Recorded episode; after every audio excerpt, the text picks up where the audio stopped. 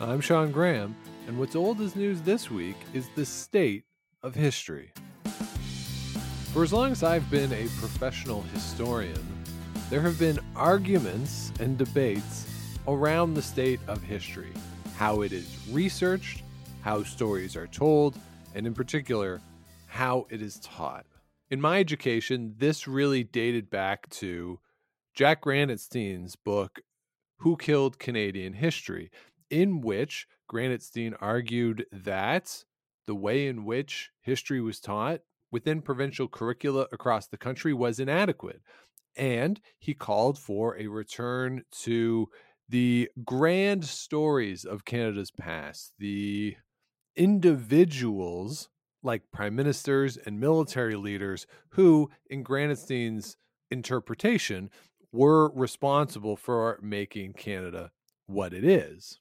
And that book spawned plenty of response articles and, and books and debates within classrooms, some of which I was a part of, over how do historians and individuals who are interested in history share that interest with others to ensure that the past and what has come before us all is not lost that even if somebody doesn't become a history major, a historian, a history buff, they have a knowledge of what mm-hmm. happened in the past, can an awareness of some of the major themes that have affected Canadian history and continue to influence the state of the country today. And this applies not only at the national level, but at the local and provincial levels as well, which is one of the reasons why provincial curricula vary so much. That there needs to be, in the estimation of those who put these together, a focus on the local as much as you can. So, for instance, I grew up in Ontario and I learned a lot of Ontario history, going back to Upper Canada and then Canada West, and then following Confederation, very much a focus on issues that were central to Ontario. I did not learn about things like resource extraction in the West. I moved to Regina to do a master's degree when I was 22 years old. And somebody, when I was there, said something about a grain elevator. And I did not know what a grain elevator was at the time in part because of where I grew up and the education that I received did not include things like grain elevators.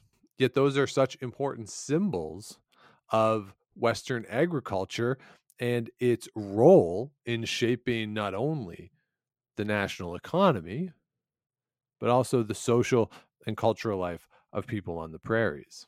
And that is just one small personal example of why this issue, this question around how we teach history and ensuring that history informs our present are so contested and elicit such passion amongst people who are involved. Even on our site at Active History within the last couple of years, there have been multiple articles about the quote unquote history wars that are going on between historians in the debate about what gets taught, what stories get told, and why. But within this environment, one of my fears is that historians and people who are interested in history and the, the teaching of history are merely talking to each other back and forth and not, in fact, engaging with the public at large, who, frankly, aren't overly concerned with some of these more technical issues around history, but are interested in the past. We see it all the time that there is an appetite for interesting stories of the past and really good historical materials that can not only inform and contextualize what's going on today, but shed a light on those who came before us. Now, within that environment, there is a new book that was just released entitled The Vanishing Past making the case for the future of history. This is written by Trilby Kent, who studied social anthropology at the London School of Economics. And she has written about this issue within the popular press and is also taught in both Canada and England. And in the book, Trilby talks about her personal concerns and her personal relationship with the teaching of history and widely explores the state of the discipline today, talking with a wide swath of individuals who are involved in the profession. And she notes that history isn't a subject, it is, in fact, the subject. So I was very excited to talk with Trilby about the book and about her thoughts as to how we, as historians and history buffs, people who are interested in history, can spread that enthusiasm more broadly across society. So, with that, let's get right into my chat with Trilby Kent. All right, and Trilby Kent joins me now. Trilby, how are you doing today? I'm doing great, Sean. Thanks so much for having me here. I really appreciate you taking the time to talk with me. Again, the book is The Vanishing Past Making the Case for the Future of History. So, Trilby, let's talk about sort of the origins of this book. You talk about in the introduction how you were out and having a discussion, and you decided, hey, this could be a fun book project. And uh, then the pandemic happened, and the world went kind of nutso a little bit.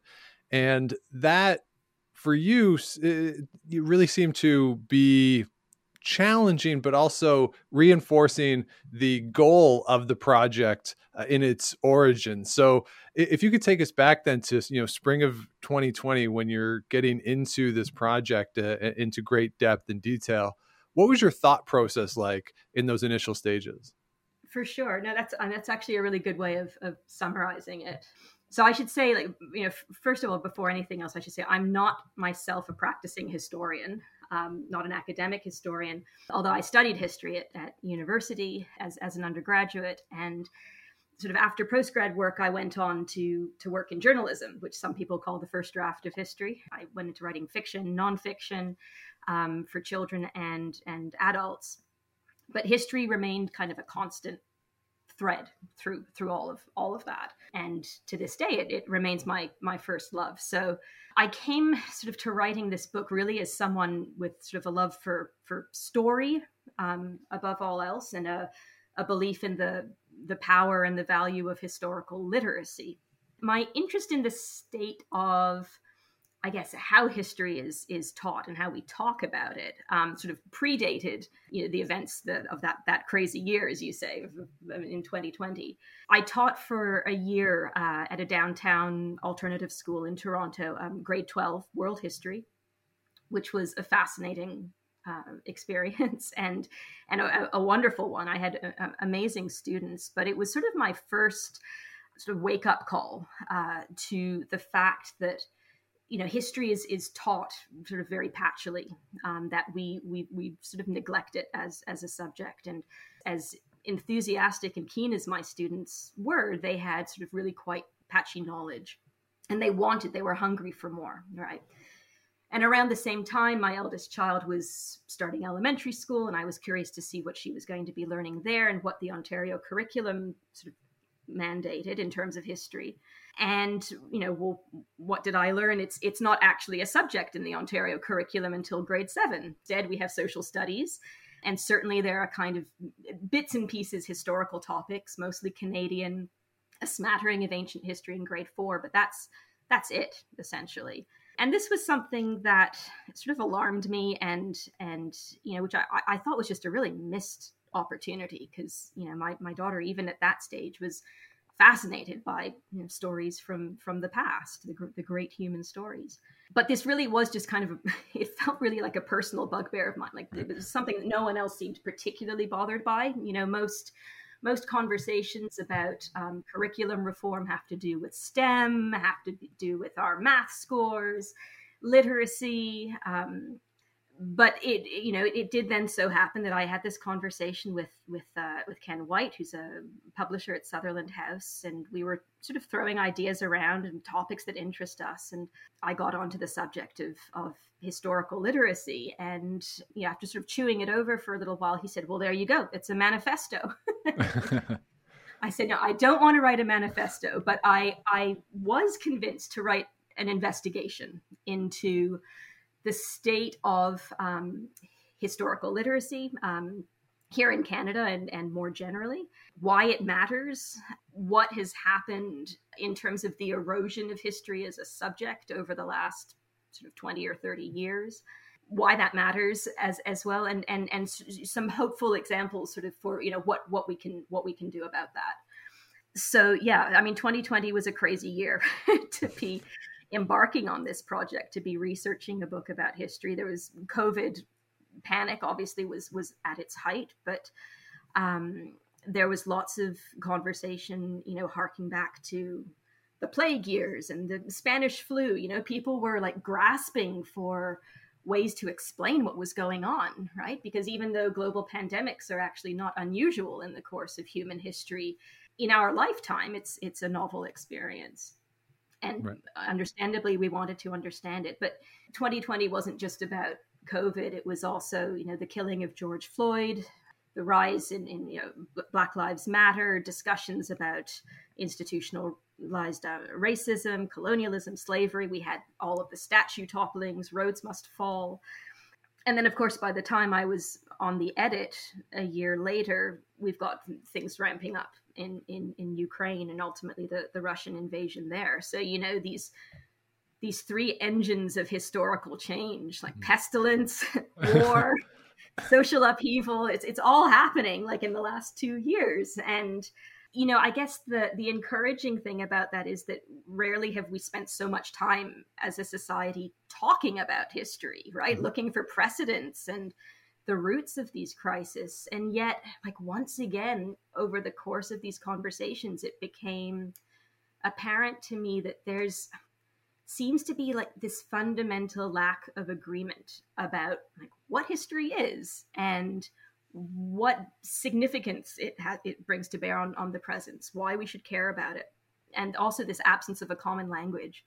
What I've ended up doing is having this great opportunity to, um, instead of just harping on about this, you know, and my own thoughts and, and, and, and opinions, it was an opportunity to talk to historians, teachers, students, parents, curriculum designers, from you know names like Margaret Macmillan and Bob Bothwell, you know, right down to you know, the local local public school teacher, to to really get their take on where we stand and and what we could be doing better. You know how we how we could actually be thinking about a bigger history, reviewing how we center it at school, how we make it more inclusive for sure and more diverse, but also more connected and and and meaningful. And I think there there's you know, one thing right off the bat that I do really want to stress, which is that none of these, the people I interviewed, would argue for a return to how history used to be taught, right? right? So this is not about, you know, going back to like rote learning and names, dates, and places and so on.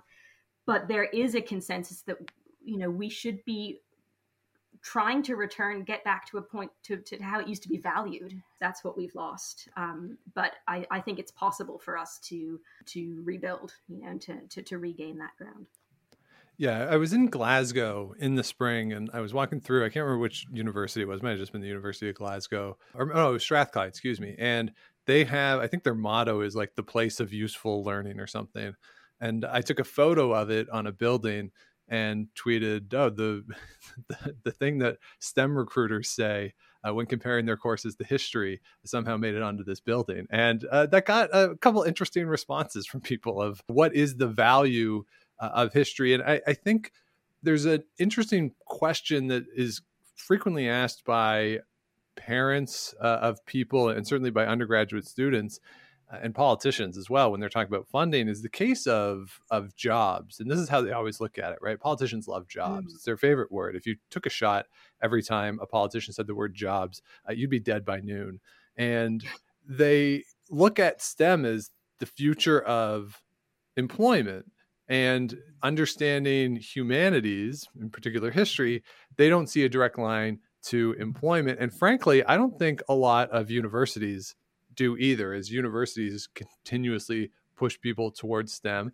And I think history departments do a poor job of this as well in terms of teaching their undergrads or providing opportunities for their undergrads to explore what they employment opportunities are with a history degree. So, mm. how do you approach this topic? And when you're addressing it, the case of or the balance that, that people seem to be striking in this discussion right now of jobs in the future versus the value, the intrinsic value of history.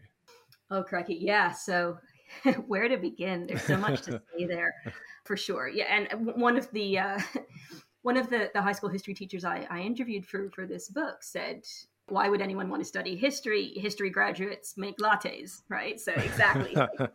speaking speaking to that, what are the job prospects? And you know, we're seeing this already in, in practice in Australia. Um, I think was it last year they actually announced that you know huge reduction in tuition fees for subjects that will lead to obvious jobs, right? In in very particular fields.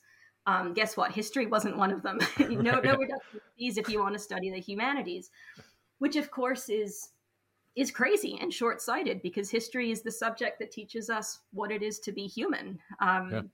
It's definitely, a, I think, a hard sell to, um, you know, to, to, to some people. Um, certainly, you know, and university departments are at, at they are they're at a different difficult point, I think, in terms of history teaching because they've reached a point where the courses they offer, and this is reported to me, you know, by a, a number of history profs, it's you know really dictated by student interest and there's a lack of consensus within the academy itself as to what should we be teaching right? What what should we, we be requiring a history graduate to know? And of course there are all kinds of you know fun history courses you can take on very niche subjects. Um, um, a couple that margaret macmillan mentioned to me where, you know the history of prostitution the history of beer which may reflect the professor's interests or student interests but they don't necessarily build on their own, you know, to sort of a, a joined up appreciation of of of the past. And you know, so where do we stand? You know, so who cares, right? Is is is the question you're asking? Why does this even even matter? And so, first of all, I would say, you know, to anyone who doubts the value of historical knowledge without without self understanding, right? Without that that rootedness, we are ripe to be manipulated and exploited um, by those who want to sell us their story, whoever that is. It might be government, but it might be corporations, religious institutions. You know, throughout history, those in power have wanted to control the story. And if we want to be part of a thriving democracy, um, we should want to be part of that of that process. You know, and the other thing that we talk about all the time is what hyper partisan times we live in, what polarized times. Well, again, training, studying history reminds us of the importance of nuance and the fact that you know there are always going to be contradictions and conflicts and paradoxes and in an age of of fake news it it helps us to appreciate context the, the importance of context um, mm-hmm. it helps us to interrogate evidence, to think critically without just being critical of everything, right? They're sort of two different things. yeah. You know, so I would say, you know, sure, the job market is tough out there. And since 2008, there's been a, a huge dive in uh, history enrollment at university level. I think it's like 10% down in the UK 30% in the US according to the economist and I anecdotally I'm I gather it's similar in Canada. And we should be worried about that, right?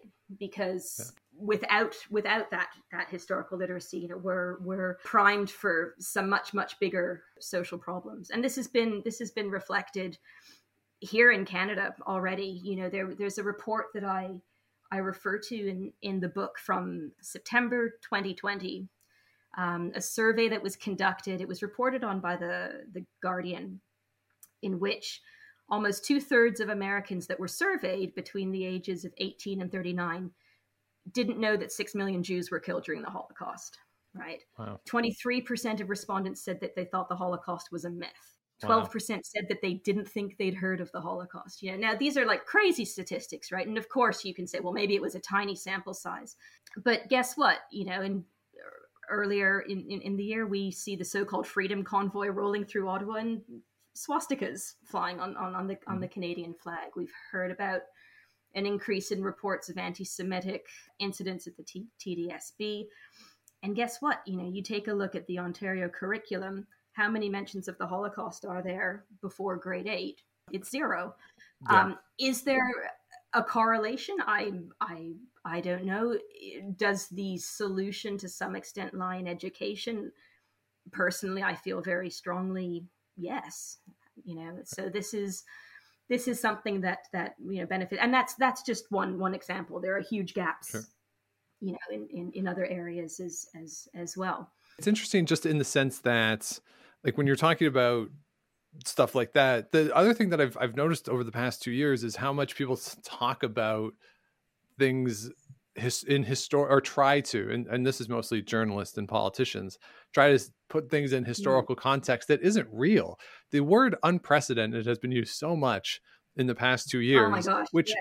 Oh okay, it's it's unprecedented if you ignore all the precedents uh, for whatever you're talking about, whether it's the pandemic, uh, the invasion of Ukraine, the convoy, the murder of George Floyd, like there, there's so many precedents within the context of these things that the word almost has no meaning. And even in in really stupid examples, like I, I watch baseball. Aaron Judge hit his 60th home run, and everyone was talking about how historic it was. It was so historic. And I'm like, no, that's not. Right. It's not. It's not. Okay. It's a round number. It's fun. But like nobody other than Aaron Judge is going to be bouncing their grandkid on their knee telling them about the day that Aaron Judge hit his 60th home run. Like it, like I think there needs to be more perspective in what history mm-hmm. actually is. And then when we're trying to put things in historical mm-hmm. context, it's been demonstrated that journalists and politicians are actively bad at it. Yeah, I mean, of course, we're living in a time, and you like you know this in terms of your your subject area, your specialism you know, we live in a time of 40 characters or less, right? Soundbite yeah. discussions and, you know, whatever's going to grab the, the headline. And yeah, comparisons that feel pat or, or, um, or easy or, or convenient and aren't sort of necessarily appropriate. Also, you know, listening to discussions where conviction trumps accuracy, right? It's almost, yeah. it's the most passionate voices, not necessarily the most, the most informed. And that's always going to be the case but our best defense against that and our best our best chance at being able to really understand the stories that are being told to us is to have some kind of you know understanding of of the past and of, of what actually happened you know it's it's an interesting one you mentioned baseball which sort of it reminds me of this this other point which is you know we're, we're kind of up against this sense in some quarters that that content that knowledge is somehow elitist this you know we get into these controversies when you start talking to teachers, to curriculum designers, to uh, sort of um, people sort of working in ministries of education. And there's there's a skittishness. It's an understandable sort of reluctance to want to push any kind of um, grand narrative, which is completely understandable. But with that is this kind of this this fear of pushing any sort of specific content or knowledge. But of course, the, the reality is we need knowledge, a knowledge base against which to test new information right? That's that's how we judge the value of a primary source right? Is you you have to bring some knowledge to um, to bear on that. And there was a great um, experiment a, a, literacy test conducted by a um, or at least that he, he refers to a, a, cognitive scientist called david willingham who i, I quote in the book. And uh, it was this reading comprehension test given to uh, two groups of, of school age children. And they all shared sort of a common sort of general baseline ability in terms of reading and writing. But uh, the reading comprehension test was about baseball. It was about a baseball game. And one group of children played baseball and were very familiar with the rules of baseball um, and you know like were you know they, they brought a certain knowledge base to to this exercise and the other group did not know about baseball they had not they were not yet acquainted with the ins and outs so, which group performed better on the reading comprehension test? Lo and well, yeah, behold, it's baseball, the yeah. that knows about baseball, right? Yeah. They got more out of it. So, you know, here we it's and it's the same is true for for for you and and I. You know, reading the newspaper. If I'm, you know, re- this is something that obviously people don't do much anymore. But let's say we're reading an article online. If I'm reading about NATO or the the UN, we were talking about acronyms before. Um, if we're talking about you know reading about Ukraine, you're not going to be able to make sense of this without stopping every five minutes to look up you know an acronym right. that you don't that you don't know. And you know there's there are always going to be those who argue, including you know there's one um, one writer just last year who was writing on Canadian history education who went so far as to say, you know, teachers' role is not to deliver information anymore because kids all have smartphones. They can look this stuff up. If you're stopping over the course of, you know, sort of reading a, a, a news report every five seconds to look up, you know, what is the UN, what is NATO, it's going to take you weeks to to actually yeah. make sense to, to, to digest this single piece it'll be out of date by the time you understand it it's an interesting one it's it's a big challenge yeah. Well, it leads to a, a, little bit to the discussion, and, and uh, you've alluded to this, or you, you, alluded to this a little earlier. The question about like statues and roads and all that, which has seemed to dominate the public discussion around uh, around history for a while now. And I have said before, and uh, I've been very open about, as for me, when people talk about statues and renaming, yeah, like tear all the statues down, rename everything. I like I don't think that that is actually history and yeah. the issue that I come up to when I talk to people about this is the idea that uh, history is actually transmitted through those things. And then to me, it's this broader discussion of the lack of historical concepts and historical understanding by mm. suggesting that a name on a building or a statue is the only way that we're going to remember somebody or the only way that we could possibly transmit history from one generation to the next. And this is where a lot of what you're talking about comes into the historical knowledge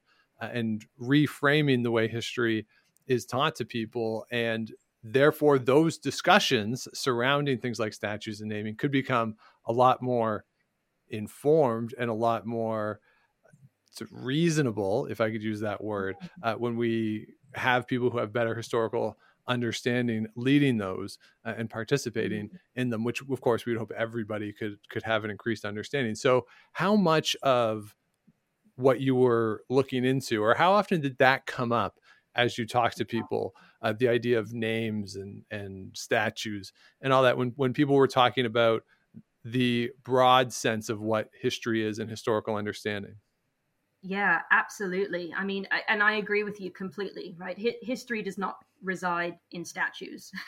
yeah. um, having said that, I think there are discussions to be had about when is toppling a statue an act of resistance, when is it an act of vandalism.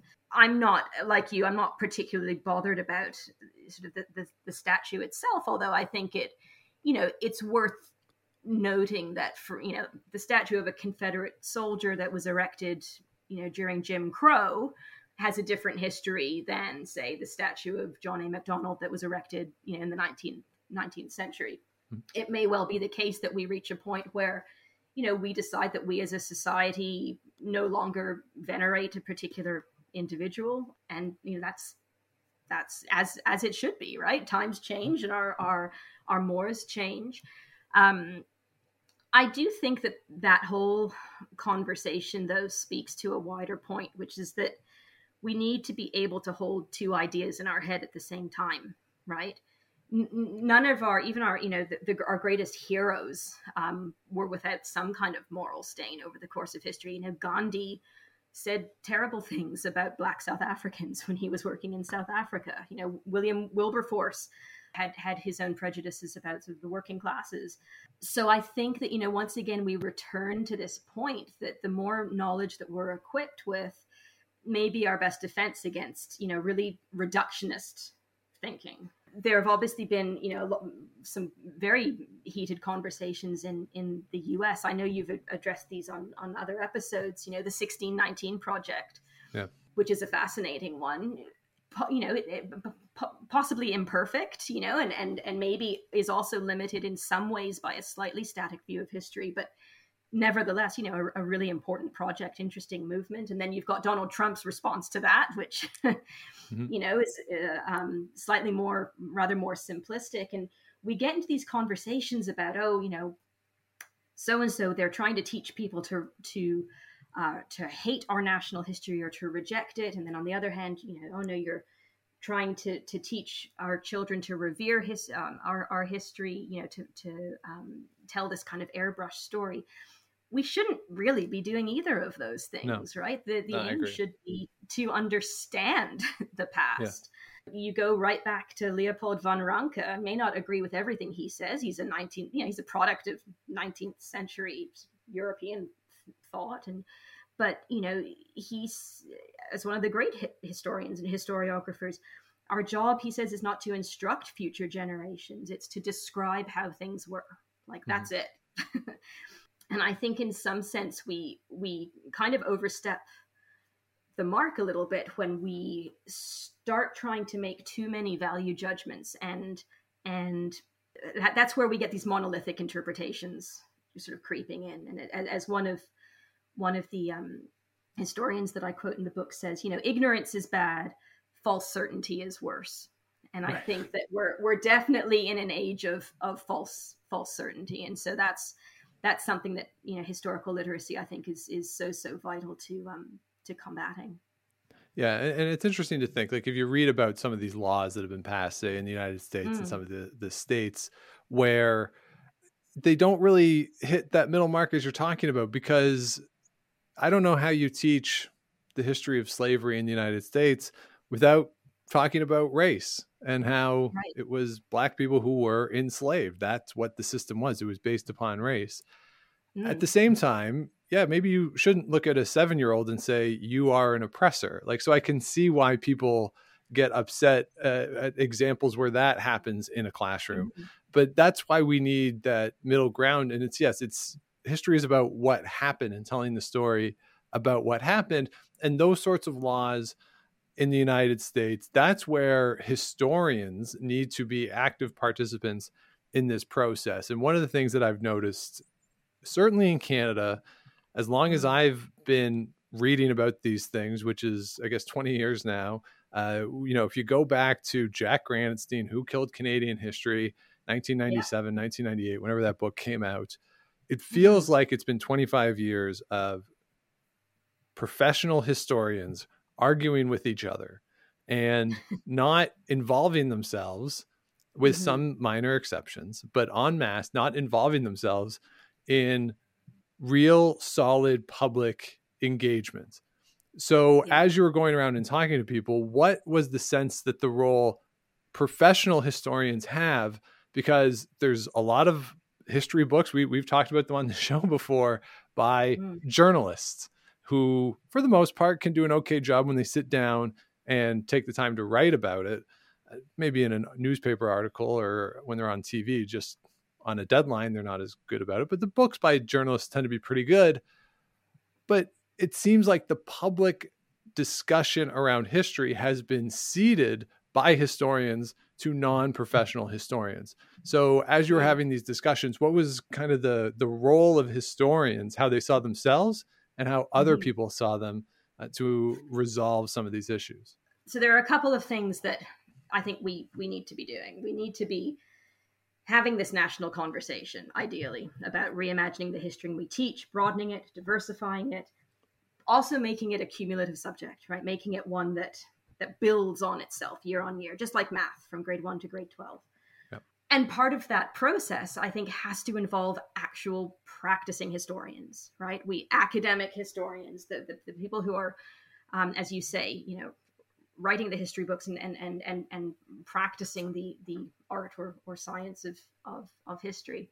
When I spoke to Margaret Macmillan, she was uh, working on an article for prospect arguing the need for more historians to be involved at the, the level of government, right? She's saying historians need to be advising on policy.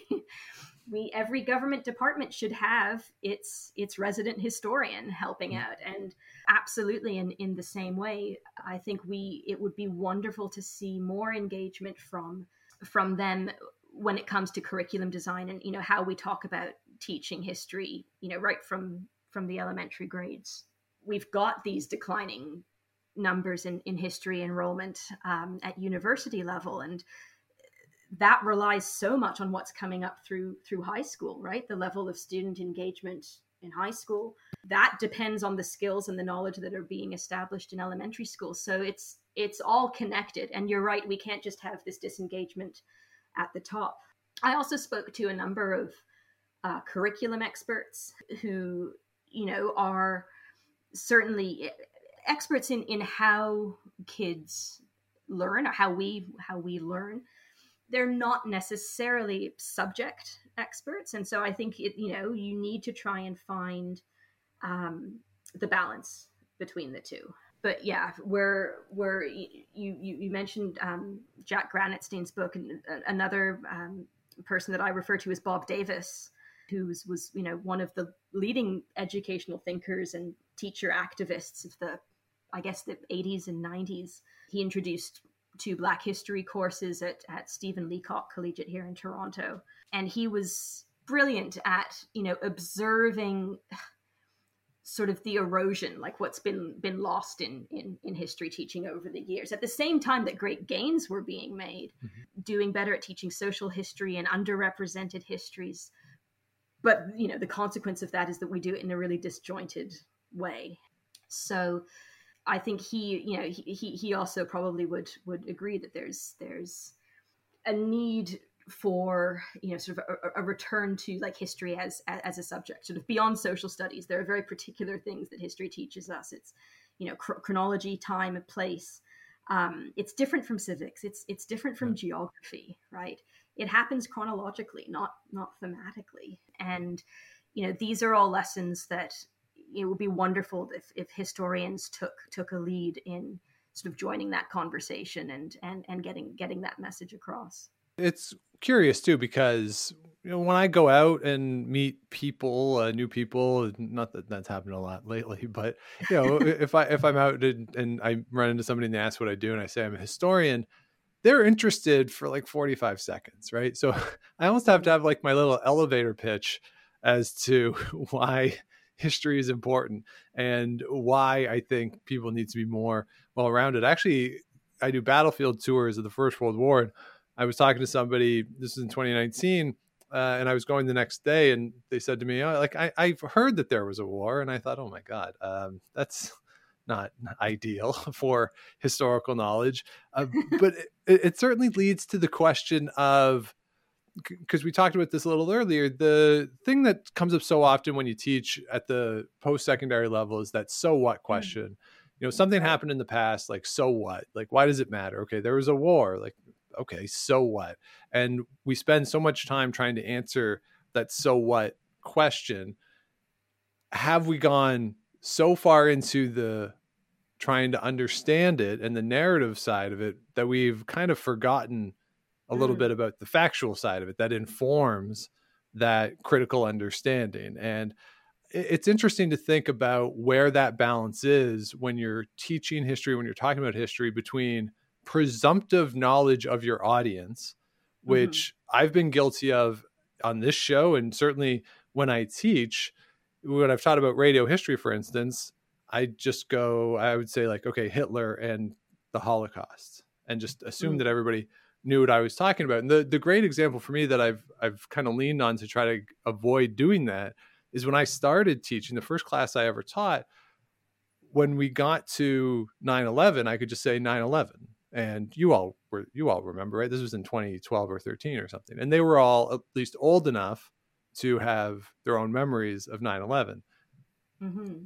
a few years later in 2019 i say 9-11 these are kids who were born in 1999 2000 i can't presume that same level of knowledge of that event because they were either not born or babies at that right. time so it, it's one of these discussions and and how do teachers try to navigate this of spending too much time on facts, which can get kind of dry, can get kind of boring, mm. versus the understanding part, while also trying to recognize that you don't want to talk down to your audience and assume that they don't know anything, but you also don't want to presume too much in the group you're talking to. So, how do teachers or academics or even some public historians, you know, what, what was the discussion around the balance between those two things? That's a tricky one, and that's you know it's it's one which Bob Davis uh, who I mentioned earlier was was talking about you know even in in the 80s and 90s his his concern at that stage was we were spending more time analyzing in his this is his his metaphor more time analyzing the window rather than looking at what's outside right, right. so as you say spending more time kind of trying to justify the subject and clarify what the subject is i um as as an undergrad um, a couple of my tutors remarked that my essays were too anthropological and they suggested I might be better at anthropology than than history. So I went and I did a master's in social anthropology. And that was one of the things that drove me crazy about that discipline is that we spend we seem to spend all of our time trying to decide what anthropology is like what if we should feel terrible about the fact that we were even you know practicing anthropology because of all of the you know it's it's complex history as a, a, a, as a discipline. So yeah this is this is definitely one concern. Um, absolutely not you know not overloading with with disconnected facts because facts on their own don't mean anything. They need to be sure. connected to some kind of story. I would say you know again like the, the big skittishness the big sort of timidness um, that i encountered was this reluctance to commit to any single narrative. And this is a, such an interesting question for me, right? As as a sort of narratologist, as someone who sort of writes and, and, and reads and, and, and loves absorbing stories, of course, um, you you cannot teach a single story.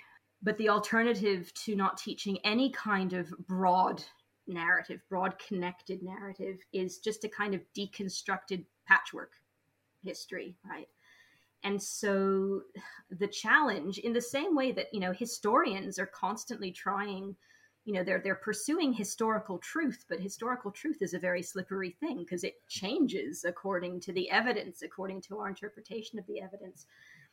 I think the same challenge exists for teachers. And again i stress i'm not a teacher. I'm not you know grappling with this on a daily basis in front of a, a, a um, you know a class of students my feeling from what I, I, have learned talking to, um, uh, yes, historians and teachers, but you know, cognitive scientists, specialists as well, to parents, to students who are actually, you know, sitting in the classroom uh, absorbing these these messages, is that you know, story is it's psychologically privileged. It helps us to remember things because it engages our emotions, it engages our feelings, and of course we need to be objective. We need to be be reasonable and rational and and base arguments on evidence but we also have to care about this stuff right? Mm-hmm. You yeah as you say starting with like the so what question why you know why do i care about this? Why you know why should boys care about learning about the suffragettes you know? So what? That's like that's a girl thing. Well actually mate there was a point in history where you might have been disenfranchised too, right? Yeah. Maybe because you didn't earn enough money or or you know you had the wrong color skin. So once we can start to engage empathy and, and I you know my personal feeling is that we do this by by telling stories right from the very beginning.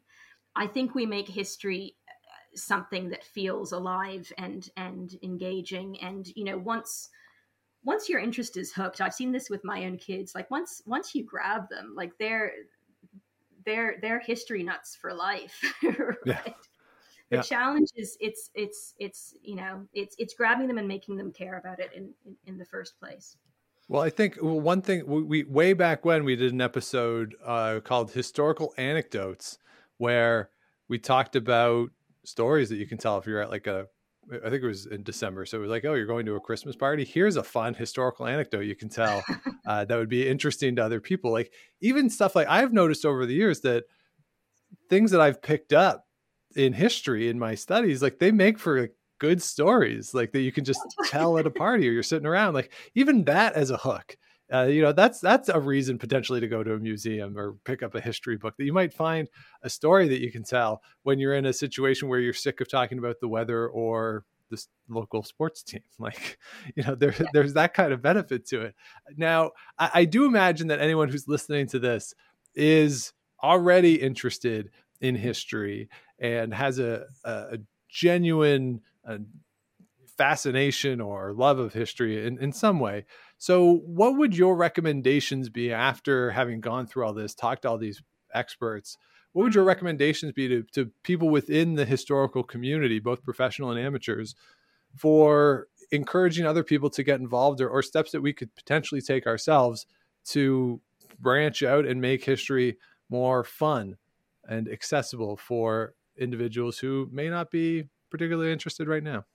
Right. Well, I mean, I guess the short answer is we have to start at the beginning, you know, with the, with the youngest kids, with you know, telling the great and not so great stories from the past, um, you know, right from from grade one, and not underestimating, you know, even like elementary students' capacity for understanding and processing actual information. right? Yeah. There's the trend for the last few decades has been this move away from content. It's it's you know horizon building education and and you know learning about your local community and so on. You talk to a seven year old about pokemon or star wars and you soon soon learn their capacity for retaining information is infinitesimal if they're if if they care enough yeah. right? So you know i think that that's the thing. We have to learn sort of n- not to underestimate what kids can handle and what they can digest and we need to be really bold then in thinking about how we present this as one big connected story like from the beginning that that continues all the way you know up up to to post-secondary level. So i quote neil orford is a, a high school teacher who i quote in the book who says if every high school has a pathway for math and science there should be a pathway for history. It should just be a given right? And you pursue that through through graduation I think history has almost been kind of siloed, you know, as like a an odd subject, or I don't know. It it, ha- it it's it's a subject that we don't consider central to you know to producing educated citizens, and so as a result, you know, we we don't teach it in in in a mindful way. But you look at countries as diverse as like Germany, uh, Japan, Australia, Sweden they've all managed to agree on a national history curriculum that starts in the elementary grades. I posited this to a, a curriculum, a social studies curriculum designer expert at at, uh, at UBC. He said, "Oh well, there's no way that we'd ever do that here. Like you wouldn't, you wouldn't get, you know, they don't care enough at the top, and you wouldn't get agreement between the provinces." And I'm, you know, if they manage to do it in Germany, where they've got, as I understand, more more departments than than Canada has has provinces I think we could do it here. In the UK, they continue to have a discussion about, uh, again, a, a, national curriculum. There's the the Brits obviously are, are grappling with the legacy of, of, empire right now, of colonialism, and how they teach that. But at least they care enough; they're having that discussion. Sure. Um, and I, my my sincere hope is that we can engage enough parents, um, students, teachers uh, historians um, to spearhead that kind of discussion here too. I, I, agree. The impetus has to come from below. There's mm-hmm. too great a divide between education ministries and school boards to expect them to yeah. to lead the way on this. But I do think that it's it's a discussion we're we're, we're capable of having and and and we should have. Um, but getting back to your original question, you know, how do we engage those students and, and, and make them care? And I would just return, I go back again to, to story. So there's one, I think, really inspiring example of, of, of, a way that, that one group of people has been rethinking how history is, is, is presented and broadening it and deepening it and making it um, engaging at the same time. And that's the Big History Project. This goes back to Dr. David Christian's Big History DVDs, Dr. Christian is known for very well known for his TED Talk, which is I think it's like a history of the world in 18 minutes or something like that. You can look it up on on YouTube, and it's had gazillions of hits. But Bill Gates, so the story goes, was you know working out and watching his big history DVDs during his workouts, and thought, "Gee, this is this is great. This is you know a coherent narrative of human history, and this is something that all high school students should be aware of. So he enlists the help of sort of various advisors, including Bob Bain, who's a, a, a teaching specialist and a, a, historian working in social studies at Ann Arbor in Michigan. And he designs the Big History Project, which is this free, flexible, comprehensive uh, curriculum. There's a website that has been rolled out as an elective across thousands of schools um, in the US, but also globally.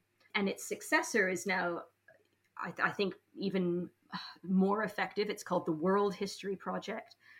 Um, and it tacks back and forth between sort of the big narrative, right? A big story that we can get our heads around, but also then it goes back and forth between that and the details, right? Do the details, the evidence, does this support the big narrative? Does it uh, challenge it? Does it extend it? This is a project which I think just really exemplifies Bob Davis's belief that history is not about techniques to acquire, but it's a passionate story to be learned, a story with lessons for the present. You know, so that's the um, the message that I'm I'm really keen to amplify. It's a good message, and yeah, I totally agree. And and a lot more of that comes through in the book. So again, it's the vanishing past, making the case for the future of history. Trilby, if people want to pick up a copy of the book or just keep track of some of the other stuff you got going on, what's the best way for them to do it? I trust it will be available at all good all good bookstores. Support your independent bookstores where possible, and also from the Sutherland House website. Trilby, thank you so much for joining me today. And we encourage everybody to check out the book. Hopefully, it does well. Hopefully, people become more interested in history and uh, starting with uh, our listeners here. So, again, The Vanishing Past, making the case for the future of history. Trilby Kent, thank you so much. Thank you so much, Sean.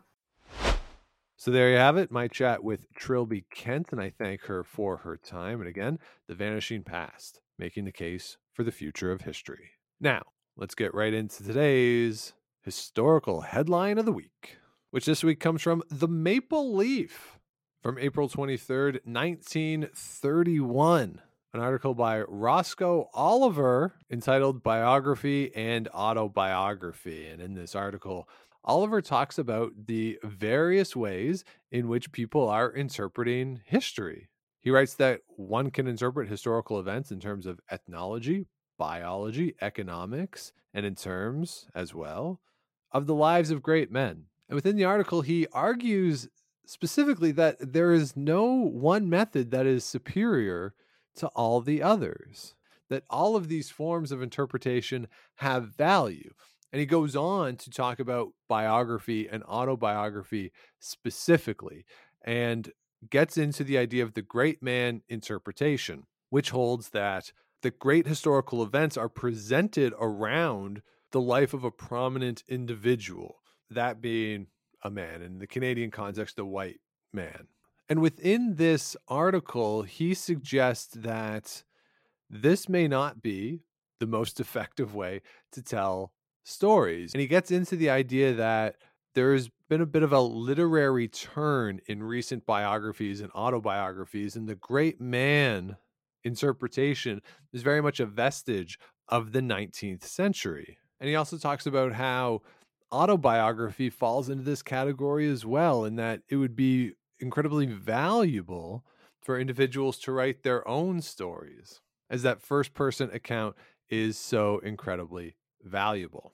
So he encourages anyone who is going to undertake a biography to be more literary in the approach, to tell the story, to don't just go point by point by point, but to in mm-hmm. fact craft more of a narrative around a life put more context into it. He actually writes quote it is only natural that many of these biographies are scarcely worth the paper employed in the undertaking.